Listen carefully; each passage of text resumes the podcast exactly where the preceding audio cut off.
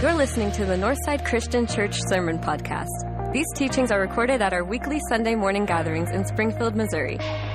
For more about our church, service times, and how to connect, visit northsidechristianchurch.net.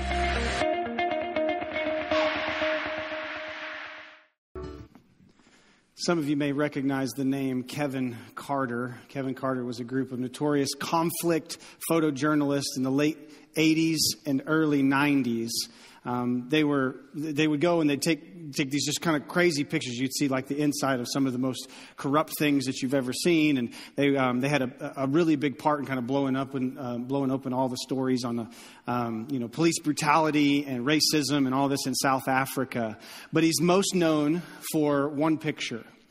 He's most known for this one picture that he took in 1993 um, while covering the war and famine in Sudan. You've probably seen the picture. It's a picture of a young child hunched over. You can see the bones protruding through, you know, out from their skin, um, head on the on the ground, um, starving.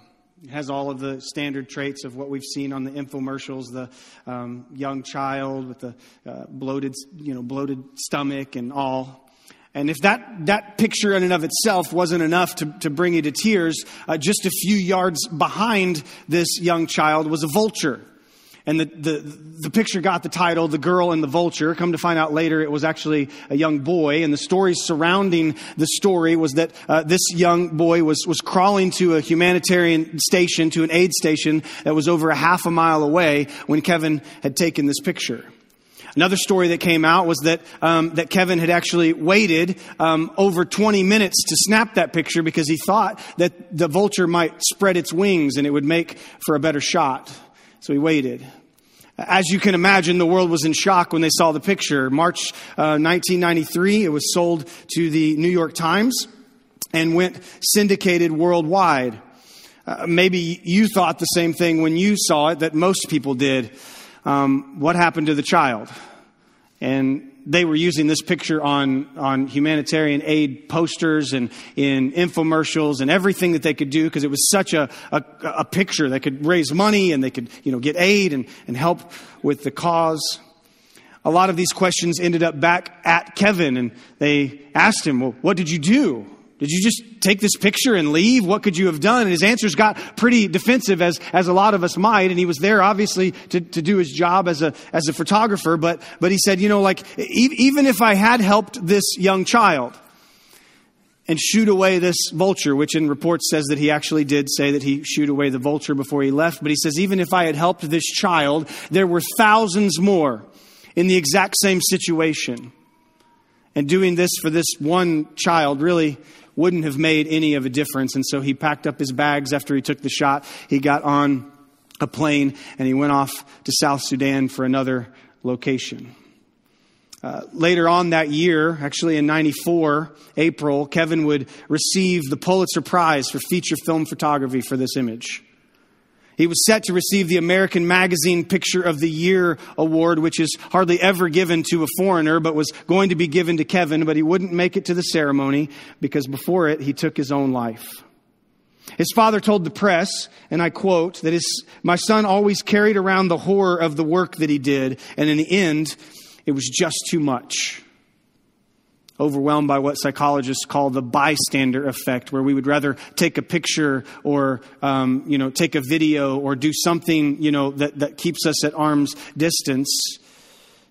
He was grief stricken and scared. Kevin even told his fellow photographer when he came back from that trip before they got on the plane, he's like, You're not going to believe what I just saw. I can't believe the pictures that I just captured. And so he took that feeling he took that, that awestruckness, the, all, of the, all of the feelings that he, was, that he was feeling, and he buried it. Uh, this morning, I want to talk about compassion.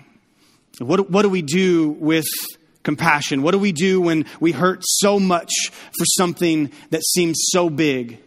What do we do with our, our tendency to be bystanders and not participators? What do we, where do we take this pain? How do we, how do we change the world when it feels like all we're doing is, is shooing a vulture away to the next starving child?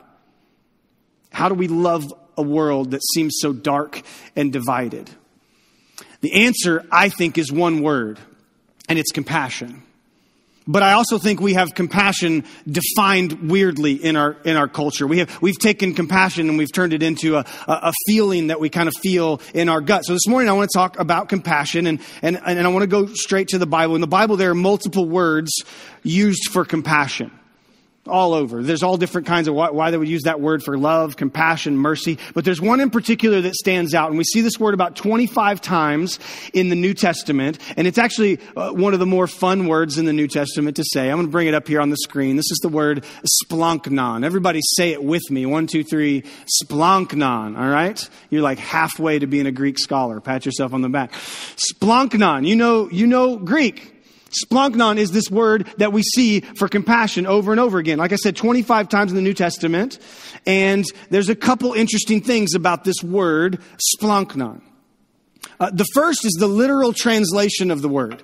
The literal translation of splanchnon, which is used for everything from heart to tenderheartedness to compassion to mercy to pity. The literal translation of the word from the Greek is bowels. Cute, right? the bowels. We're just coming off of, you know, Valentine's week. How many of you gentlemen poured your bowels? I don't want to, I don't want to know that's a story. poured your heart out. And this is because the ancient Greeks believed that, that all of your deepest emotions, all of the, the, the depths of the emotion that we can feel as humans would not come from your heart. It wouldn't come from, you know, like if you're feeling something in your heart, you need to go see a doctor, right? Like it wasn't from the heart. It wasn't a lump in the throat. It wasn't butterflies in the chest. It came from your bowels. It came from deep inside of you. And so this is what the ancient Greeks believed, which is why this literal word would mean the vital organs. You feel it in the pit of your stomach. Some of you medical minded people might recognize terms like splanchnic nerve or splanchnic circulation, the nerves and the blood flow surrounding the abdomen and the vital organs. Actually, the Hebrew equivalent of this word, so we see that same word meaning with the same type of meaning in the Old Testament, would actually mean the vital organs that they would remove from the sacrifice and set off to the side for just a, a lovely dinner later. That they would take everything else and sacrifice that, and these vital organs, the splanchnon, would be set aside because they were vital and they were special this splanchnon, meaning bowels or inner parts. Remember that is interesting about the word splanchnon. Another thing that's interesting about the word, maybe most interesting for our message this morning, is that in all other Greek literature, not just Bible literature, but all other known Greek literature, which is a lot, this word is a noun. Splanchnon. It described the feeling or the idea or what someone felt um, in their bowels. It was a noun. But when we see this word in the Gospels describing how Jesus felt towards people and towards crowds, only here in Greek literature is it changed to a verb. Jesus not only had compassion, but he showed compassion in his actions. And actually, the word changes a little bit from splanchnon to splanch That doesn't really matter because that doesn't make sense to us, but it's a different word when you see it used of Jesus.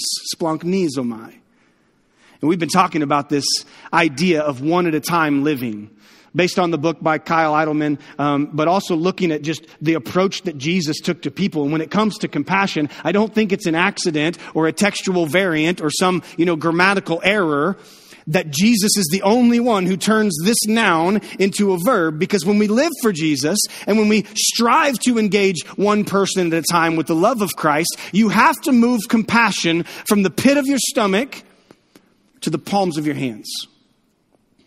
It has to move. It has to move you. It doesn't just stay swallowed in your stomach. Every time we see Jesus eh, have this compassion, it's followed by action. Mark chapter 6, we see that Jesus has compassion on the crowds, and just a few short voice verses later, he's feeding 5,000 plus of them. There's action. It doesn't just stay in the pit of his stomach, it comes out in action. Matthew chapter 20, he has compassion on the two, uh, the two blind men who come to him and ask for healing. Not only does he heal them, but he reaches out and touches them. There's a physical uh, situation here. There's something that he is actually moved to touch them and to go towards them. Matthew chapter 9, he has compassion on the crowd once again and he turns directly to his disciples and he commands them to pray to the Lord of the harvest because these are like sheep without a shepherd. Pray to the Lord of the harvest. And so he has compassion on the crowd. It leads him directly to prayer. The founder of Iris Global and missionary Heidi Baker would say it this way of Jesus' compassion Jesus would go anywhere and talk to anyone. Uh, and whenever he went, he would stop for the one, the forgotten one, the one who was rejected, outcast, sick, even stone dead. In the kingdom of God's love, there is no sinner that cannot come home. Jesus didn't just have compassion, he showed compassion. And we're going to look this morning in Mark chapter 1. So if you brought your Bibles this morning, we'll also have the scripture on the screen here. But Mark chapter 1, where Jesus heals a man with leprosy. It's seemingly just a few verses. It's a small little story. But I think in this story, we can see some of the principles of true compassion. What does it look like when we move compassion from the pit of our stomach to the palms of our hands? I think Jesus shows us in this healing. So turn in your Bibles to Mark chapter 1, but I'll give you the first principle of true compassion is this. True compassion is loving people who are unlike you. True compassion is loving people who are unlike you. Look at verse 39. He, Jesus, went into all of Galilee, preaching in their synagogues and driving out demons.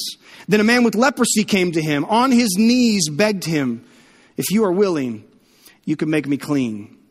So Jesus has been going from town to town. It's one of the more um, packed chapters of the scriptures where we see Jesus at work. I mean, if you if you read Mark chapter one, you're just like, what happened to the angels and the birth narratives and all that sort of stuff? What happened to you know Mary and Joseph and all that kind of slow roll into the life of Jesus? It is like you know we hear John the Baptist, Jesus comes, and then it's ministry.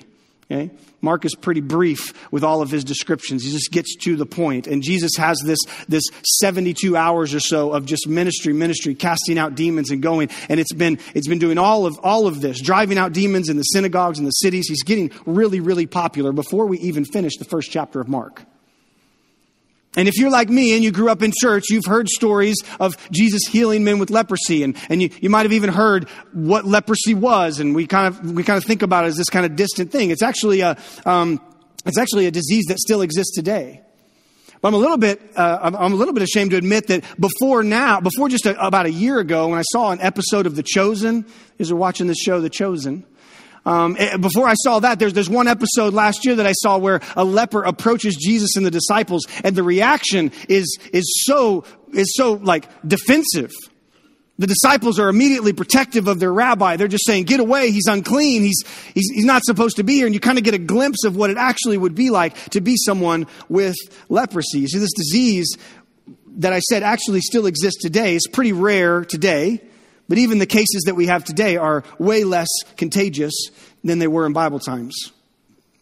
Those who had it were banished from public life, often forced to live in communities all by themselves with other people with the same uh, disease. They had to announce themselves before coming into a crowded space, before walking anywhere. They had, if they knew other people were coming, they'd have to shout out, unclean, unclean, so that everybody knew to keep their distance.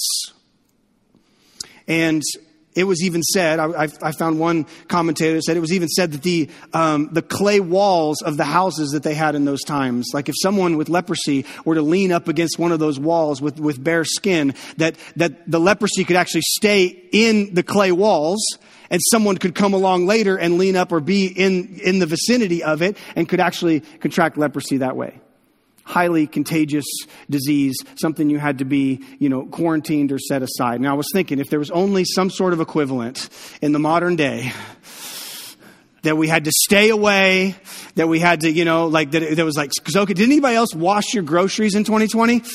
Are we just that, are we just crazy? Okay. Um, uh, I remember that 2020, early 2020. My wife was working at the hospital. She's working these long 12 hour shifts and she would come home and we were like really, really trying to protect our family. And so as she would come in to the garage door, we would make her shout, unclean, unclean. Like, I'm just, I'm just kidding. We didn't let her in the house at all. Um, here's something that I actually found fascinating though.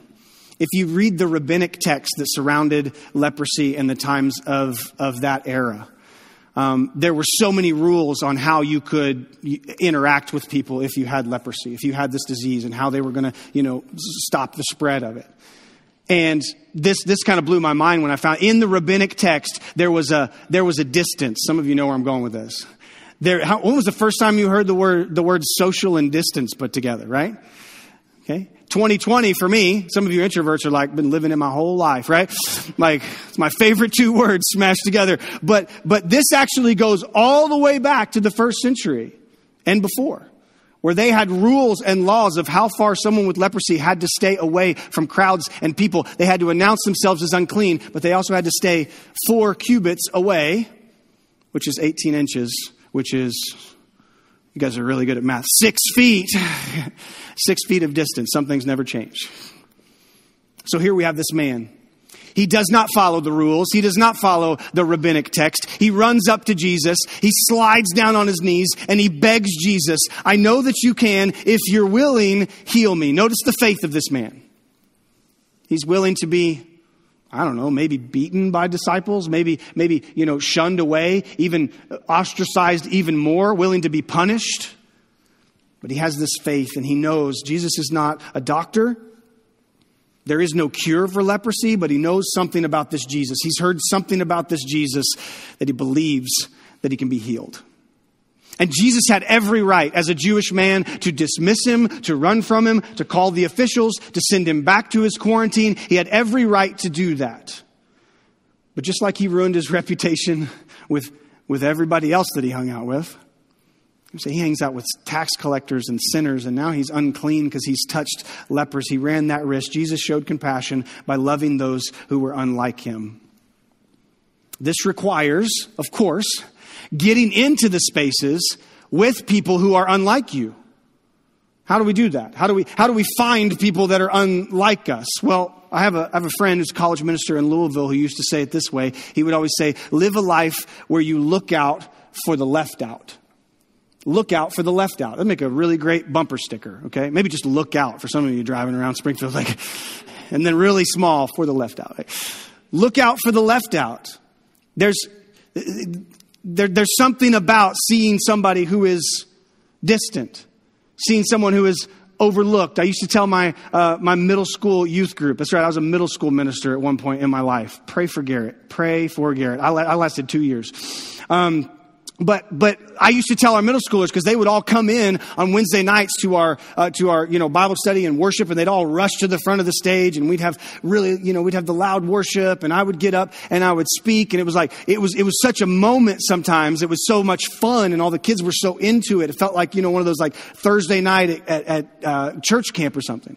But one perspective that I got to have of that was when I stood on stage, I got to see the crowd in front of the stage, but I also got to see the back wall kind of peppered with those who didn't feel like they were a part of the crowd. Or their parents had just brought them and dropped them off. Or they had just kind of walked to church because they lived in a neighborhood right beside it and they heard there were going to be a lot of people there. Or those who had come and didn't want to be a part of the group at all, but found themselves in our youth group at that time. And so I would always tell our, um, literally tell our middle schoolers to look to the back, look to the corners, look to the dark spaces where people get overlooked. Look out for the left out. If there's one thing that our world has conditioned us to do very well is to see people who are different than us. Is to see people who are unlike us. We're very careful to watch what people say, how people dress, what neighborhoods they come from, what schools they go to, what they post online. Did they share that hashtag? Did they get that shot? Did they wear that red hat? Like all of it. We're, we're pretty good and conditioned to go, I've, I've known you for about five minutes and I've kind of got you put in a place, right? And if there's only, if there's one redeeming thing about that, about knowing where everyone is in their place, uh, is that it's pretty easy to identify who Jesus wants you to have compassion on. Compassion is loving those who are unlike you. Compassion is loving those who are in the corners or in the dark spaces or in the places we would never go. Compassion is loving those who are unlike you. Look at verse 41. Moved with compassion, Jesus reached out his hand and he touched him.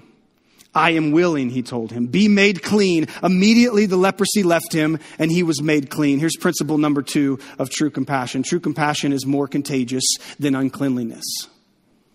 Sometimes we keep our arms distance because we think we're going to be rubbed off on, or we think we're going to, you know, something, some, we get too close to this sinfulness or this uncleanliness, and it will rub off on me. Jesus is, is, is teaching us this lesson, and he's banking on this principle that the opposite will happen.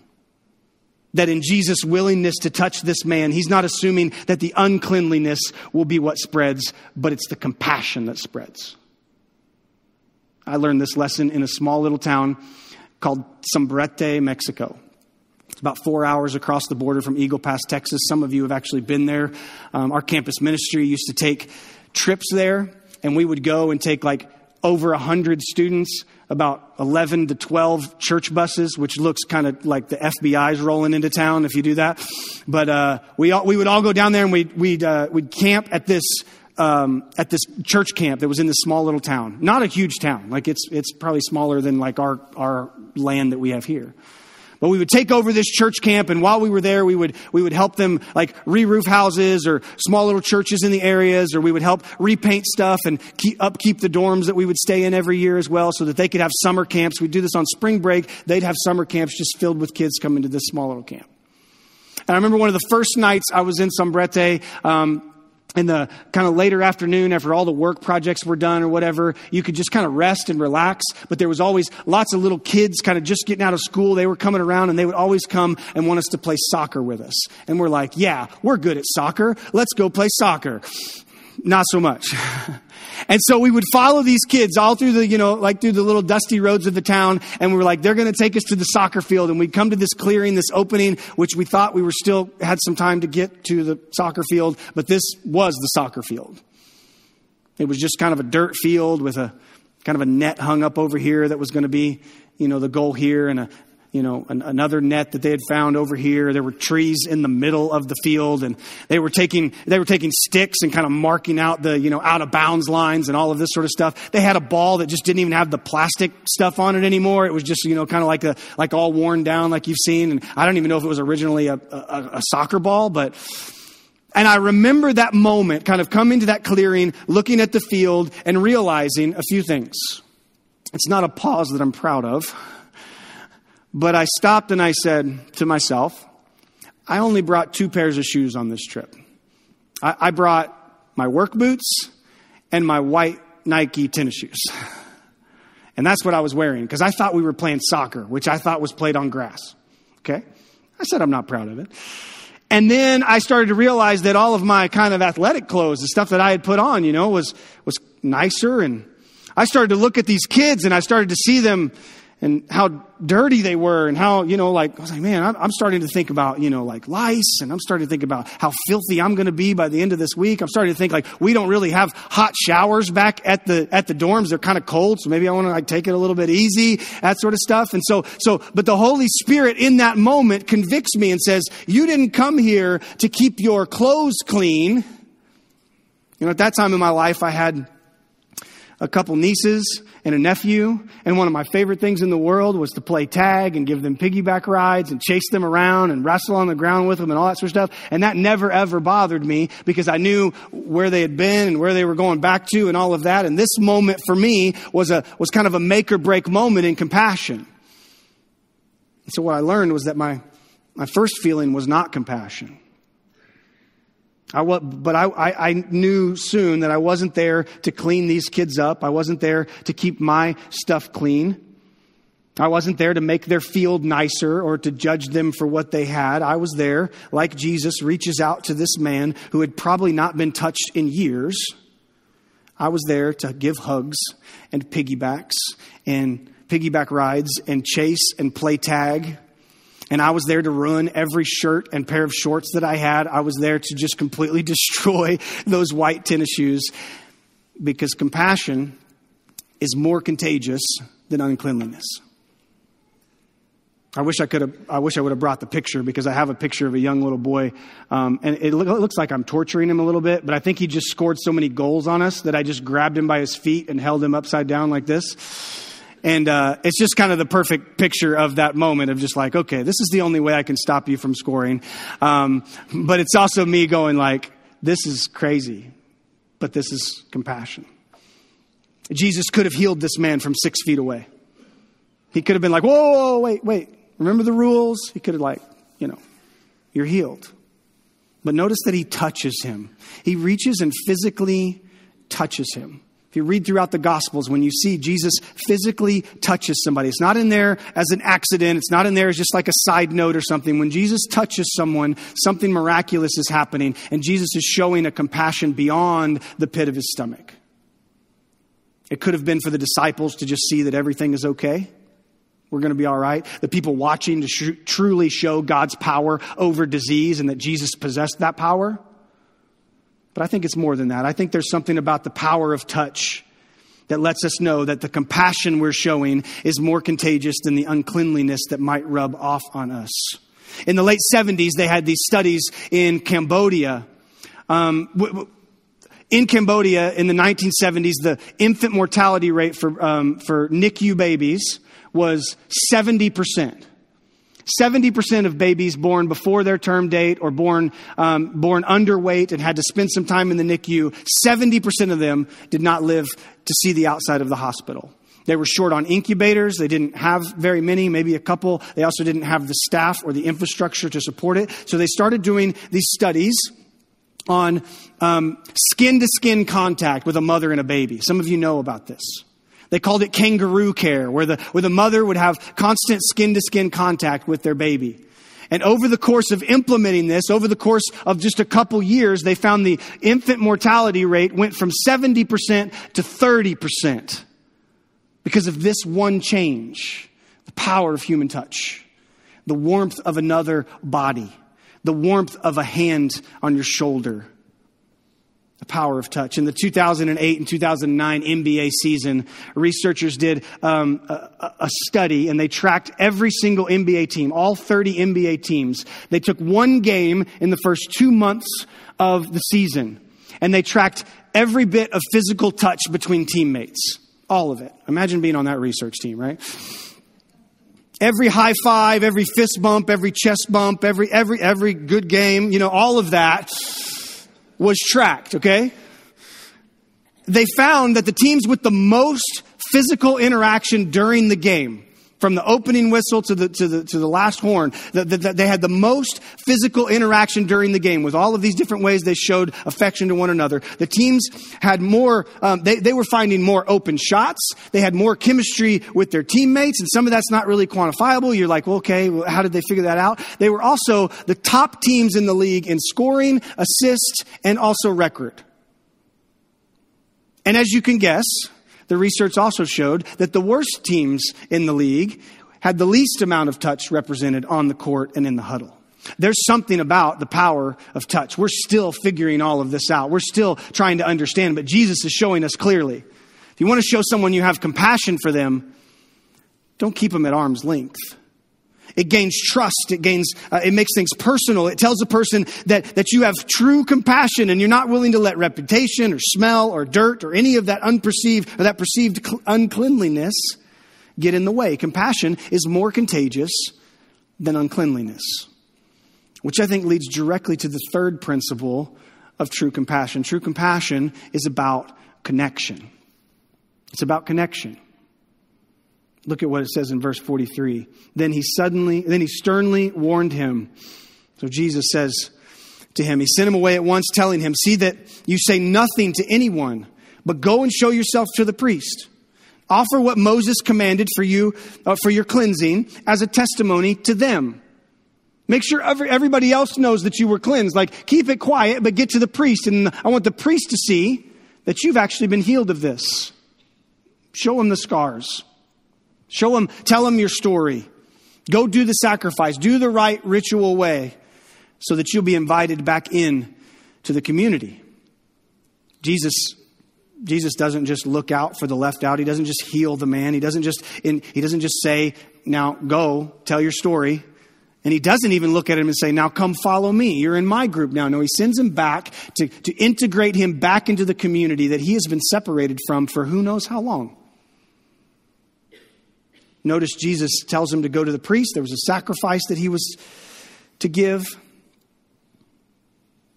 But just like any of us would have done, he starts telling people. You know, he goes off and he starts telling people, but, but Jesus is, is, is this one at a time at a, one at a time approach of Jesus. This is, this is what it does. It invites us back into community. It invites those who are in the corners and in the dark and in the left, those are the, who are left out. It invites them back into a community or to a community for the first time. I'm not just going to fill up your gas tank and hope that I never see you again. I'm going to put my arm around you. I'm going to ask you if I can pray for you. I'm going to, um, I'm going to ask, is there any needs that you have right now? See, one of the things that I think we like to do is we like to show compassion. It comes from the pit of our stomach and it comes to the palms of our hands. We'll fill up a gas tank or we'll buy someone a meal or we'll pay for their night in the hotel or what, whatever it is they need. And then we'll drop them a card and say, hey, why don't you join me at my church on Sunday morning? Have you met my pastor? Like, that's, that's kind of the end of our, of our compassion. Why don't you come here? And what I've realized is a lot of times when I meet people, like a lot of times as college students, when I'll meet a college student, international student, and I ask them, hey, do you have a church home? You want to come to church? It's like, well, I don't have a car. I don't, I, I can't, I can't drive. You meet somebody who counts on the bus system here in Springfield to get them. Do you know where a bus would drop them off closest to this church? It's come and go. And so when our compassion comes out to the palms of our hands and we're like, my, my only go to is just, I'm going to invite him to church. That can fall so short of what Jesus is really calling us to do. Jesus doesn't just say, now go to the priest and you'll, you'll, everything will be okay. He says, go to the priest, do the appropriate things. He is giving him the tools, he's giving him the steps to get back into community. This one at a time approach does just that. I'm, I'm going to pray. I'm going to understand that true compassion doesn't end with a handout, but it ends with a handshake. Welcome to the family. Welcome to the club. Come inside. You know, we have small groups, life groups, micro groups. We've got a lot of groups around here that aren't just this group on Sunday morning. And somebody like, well, that, we don't have any of those close to my house, or we don't have one of those, you know, at, at my office. Lunchtime Bible studies, morning devotions with coworkers. Maybe God is telling you to show compassion and invite someone into a community and share the love of Jesus with them by just inviting them to something small, inviting them over for dinner, not keeping them at arm's length.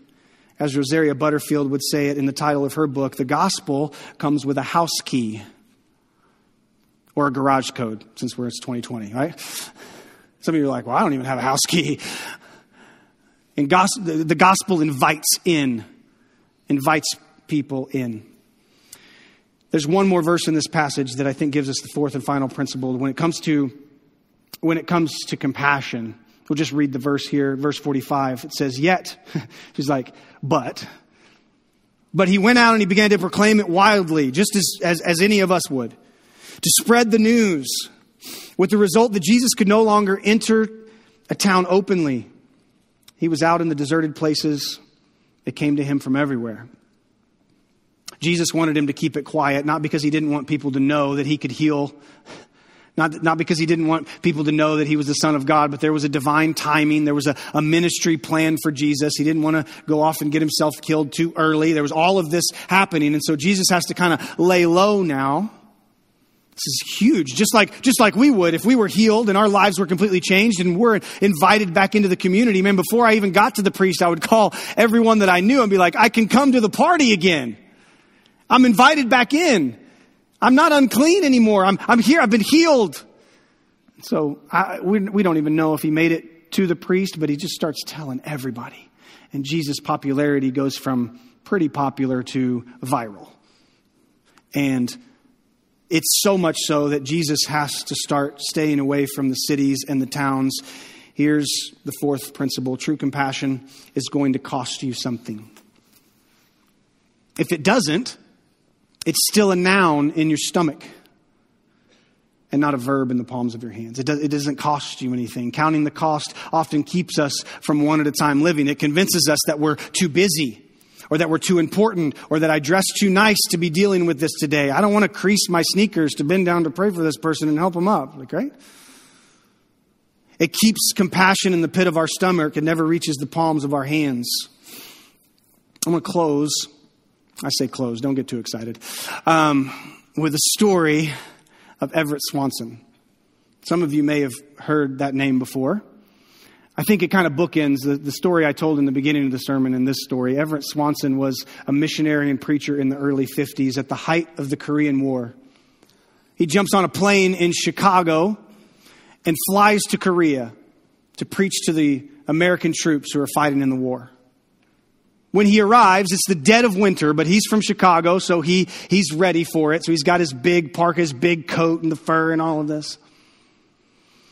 And he's kind of wandering the streets for a day or so. And then when he gets to the place where he's supposed to stay while he's there for the duration, he gets in the house. It's warmer, so he pulls off his big parka, his big coat, and he lays it there on the floor. And no sooner as it hits the ground of the place he was staying, there's a small little child grabs his coat and bolts out the door into the cold. Now, Everett is a preacher, so he knows Jesus' commands, right? When Jesus said, somebody comes and knocks on your door and says, you know, I want your shirt. Don't just give him your shirt, but give him your coat as well. And so he's thinking this, but he's also from Chicago, so he's like, ain't no way this is happening. So he takes off after this young man. And he's running through the streets of this Korean town. Now, I've got a three year old at home. And if you've ever chased a three year old thinking, I've got twice as long legs as this child, I will catch her in no time, you know that that is just a false narrative, right? There's no way. And let me give you a hint. For new parents, when they're naked, they're faster. I don't know if that doesn't that doesn't matter here, but it matters to somebody. You're gonna you're gonna be like, he told me, he told me, all right? They're slippery and they're fast. So this little kid is running through the streets, fully clothed, from what I know. Um, he's dodging in and out of people underneath legs and in alleys, and obviously he knows the streets better than Everett does. And Everett is just, you know, he finds him, then he loses him, he finds him, then he loses him. And then he finally gets to a point where he's, he's stretching out his legs really, really big, and he's so close. He can reach out and almost grab this kid. And right before he does, the kid ducks down a really, really quick alley and vanishes. As Everett turns the corner, this kid is nowhere to be found, but he sees his coat. His coat is laying there on the ground, kind of in a heap of nothing. He was like, Well, I guess this was effective. And he, he bends over to pick up his coat, and underneath his coat is a small little baby. This wasn't a magic trick, by the way. He had found himself on the yard of what's kind of an, an open air housing place for orphans kind of an open air orphanage of, of kids who had lost their parents in the war. And he realized as he's, as he's starting to look around, there's other coats and other little rags and tattered things laying all over the field. And he starts to look and see that under, underneath every one of these is another little precious baby in the pit of his stomach. He runs to the nearest soup shop that he can find and he buys just as much soup as he can and he comes and he's, he starts to help and aid in this way. This isn't why he came to Korea, but it's why he was here now. He helps the troops. There was American troops who would come every morning and kind of inspect the field for children who didn't make it through the cold night. They would load them up in a truck and take them away to be buried. And so Everett had gone as a missionary to American troops, but now there's, there's a new pit in his stomach there's a new calling and passion. And, and all the way through his trip there and all the way back home, hours and hours on the plane, he says that the, the engine of the propeller of the plane sounded like it was saying, What are you going to do? What are you going to do? What are you going to do? When he arrives back in Chicago, he has multiple meetings with multiple businessmen. One that he sit, he would sit in his office, and as he's telling him this story, I've got to do something. I don't know what to do. I don't know how I can help. This businessman opens the top drawer of his desk and hands, hands Everett a $1,000 check. $1,000 in 1952 is the equivalent of about $11,200 today.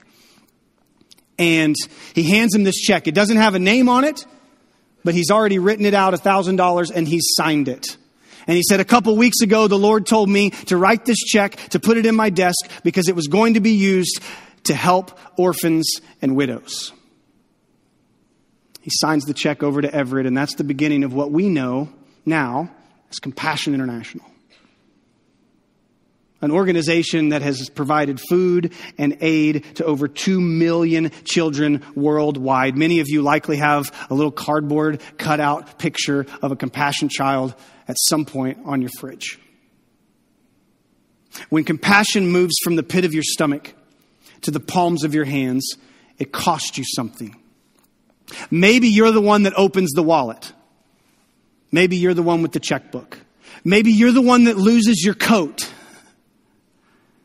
Or maybe you're the one that misses the perfect opportunity, the perfect picture, the, the, the chance to, to make money, the chance to make the big sale, the chance to not miss your next flight, or maybe it cost you more. I remember visiting two doctors who lived in downtown Memphis, Tennessee. This was uh, West Memphis. Uh, West Memphis, Tennessee is, is a pretty rough place. If you get really, really close to the, to the river, they've kind of remodeled all of the houses there. And then there's like the children's hospital area. It's all really, really nice. But just a little bit farther east of there, you get into some, some pretty rough places. And we sat in the home of these two doctors who could have lived anywhere in the surrounding areas. They could have moved out to the expensive houses in the suburbs. They could have lived even, you know, closer to the river where these really things, but they, they chose to love this community by living in this community. And they lived in a house in a neighborhood called Orange Mound. And, and we, we listened to their stories and we started to listen to all the stuff that had been stolen from their house. I started to look and go like, what on earth? They had laptops stolen. They had, you know, their, their couches were just an absolute mess. They had clothes disappear, couches covered in stains and cars broken into and all of this. They're telling this story. They're not saying these things and like, man, I wish we didn't live here. We'd have more laptops or you know, they were like, well, we went down to the store the next day and bought another laptop. It's kind of the cost of living among people who don't know Jesus. And we sat there in their living room seeing that they understood that compassion comes at a cost. Compassion will make you late for lunches. It will make you miss tea times. It may make you have a tea time and you don't even like golf. True compassion will make you rearrange your budget, open a room in your home. Your couch might get dirty. Your sneakers might get creased. The willingness to kneel down, to help someone, to touch someone who you would normally not touch. Your personal space might get invaded. But when compassion leaves your stomach and comes to your hands, it's a call and it costs. You know, when Jesus asked Peter if he loved him, you remember, remember Peter denies Jesus three times before the crucifixion, and Jesus comes back to him after he's resurrected and he restores Peter by asking him these three questions. For the three times that Peter denied him, he asked him, Peter, do you love me? And each time when Peter says, Yes, you know I love you, Jesus gives him the same response Feed my sheep, tend to my lambs. I think we tend to think that Peter was going to be able to feed sheep without smelling like sheep, without, without understanding that there was a cost, without understanding, as Bonhoeffer would say, that the call to Christ is a call to come and die to yourself. So when Jesus moves compassion from the pit of his stomach to the palms of his hands, it costs him. We see in Mark 1 that it cost him his, his kind of reputation. He was kind of growing a following, and everything was pretty positive until this point. But he knew that he couldn't go back into Jerusalem. He couldn't go back into the towns. He couldn't, he couldn't really hit the hot spots of Galilee where the most people were because there was a cost. When we fast forward to Mark chapter 15 and we see the actual cost of compassion when Jesus lays down his life because he saw the crowds, he saw us like sheep without a shepherd, and that compassion from the pit of his stomach reached the palms of his hands, and nails were driven through them. And he sacrifices everything because he wasn't willing to just feel compassion. There's a small, I say small, movement happening in our country right now. I don't want to make it feel like it's just happening here because we just heard from the Covals and we, we see what's happening across the world. But about eight hours from here at Asbury University in the chapel earlier this month, a revival started. Students came to a chapel session and this is this is kind of insulting if you were the one speaking at that chapel session, but people are saying like it wasn't even a very great sermon. Like yikes. I hope that's what happens here today. But it wasn't even a great sermon. I've watched the last kind of 90 seconds of the sermon. They posted it online. I was like, yeah, that's, you know, that's kind of run of the mill Bible college sermon, right? Okay, got to make it to class. But what happened after that sermon is that students kind of started to scatter, and about 10 or 15 of them kind of stayed around, and they started having this little small group session right there. The music kept playing.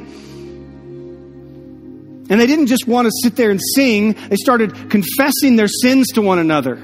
They started repenting of their secret hidden sins. They started talking about the gospel with one another, and that grew from 15 to 20 to 30 to 40. And even today, there is a line outside of Asbury Chapel on, on the college campus. If you wanted to go there today and get in, you'd be waiting for hours to just get in to be able to see what's going on in there. There's no celebrity on stage preaching. There's no guest speaker, no famous worship band. There's none of that. As a matter of fact, all of the, the people in the media who are like, we'd like to come and do a story on the revival, they're like, that's not, that's not what this is about. This is a move of the Holy Spirit in this moment. And I look, and I've always worked um, with the next generation. Uh, from my from working as a middle school minister to a college minister, I've always worked with the next generation, and I've also always been able to kind of pretend I was part of the next generation. I turned 40 on Thursday. And uh, I was talking to somebody in between the services, like, oh, somebody, people will actually start listening to you now, a respectable age. And I look at the generation that's coming up and I see this revival that is led by every person that they interview there says the same thing. It's led by worship and prayer, confession, and repentance.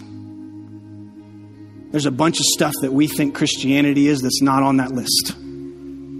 And I don't think they're trying to set a record for the longest worship service to ever be had. I don't think they're trying to get notoriety or go viral or whatever. They're just having the Spirit lead. As a matter of fact, this week, the, the, the faculty at Asbury and some of these leading students are trying to figure out now what, what do we do now? Because this isn't about setting a, a worship record.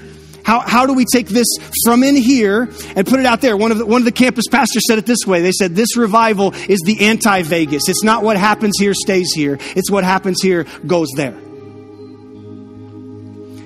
And if this doesn't move you, if your immediate if your immediate feeling is cynicism, you're like, ah, it's Gen Z, they never stick out anything.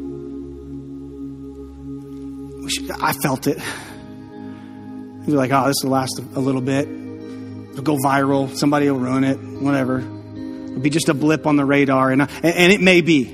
Who knows? A week and a half in, who knows? But I see a generation that is starving for hope, that is starving for truth, that is starving for the Holy Spirit to come and do something real, that is starving for that real compassion, that we wouldn't just feel it in our stomachs and take some justifying Pepto Bismol and go, somebody else will take care of it. I'll introduce them to my pastor. Some super Christian or some Billy Graham will come along and take care of all of this, but we feel it as our responsibility to move that from the pits of our stomach to the palms of our hands. Worship, prayer, confession, repentance. It's the path of Jesus. I want to pray this morning for anyone who's in this room. This has kind of been an inside baseball talk. We've been talking about how do we leave this place and show compassion to our community. I want to talk to anybody in this room this morning that doesn't know that compassion of Jesus. And maybe you think Christianity is one thing and you hear what Jesus did and it feels like another thing. I just pray that you would lean into the Spirit this morning, that you would feel that true compassion that Jesus was not willing to just stay up in heaven and dictate everything that happened down here, but he came as a man. He lived our lives. He was tempted in every way that we were tempted. And he wants your heart. If that's you this morning, I'd love to talk with you as we're worshiping and singing, they're going to open these doors off to the right. I'd love to talk with you about what it means to take steps towards Jesus, and maybe that step leads you directly into this baptistry. I pray this morning that the Spirit overflow in this place. Overflow so much that we feel like it can't stay in the stomach, it can't stay in this building, it can't stay in these walls. But 50 years from now, we would be talking about that movement of God where we refused to just go to lunch after church, which showed true compassion to our city and to those who are left out. Let's pray. Heavenly Father, this morning, I want to pray for the one. I want to pray for the one that you left heaven for, God, the one sheep who has gone astray, the one sheep who doesn't feel like they belong, the one sheep who doesn't feel like there's any coming back from what they've done. God, I pray that you would reveal brokenness and sin, but also know, have us know that your compassion, that your kindness leads us to repentance and leads us to walk in a newness of life. God, help us to feel that. Help us to live in that. Help this pit of our stomach that longs for a generation to know Jesus to come to the palms of, of our hands, to serve and to love and to be.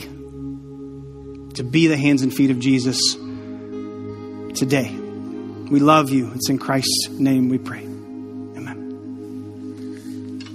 Thanks for joining us this morning, Northside.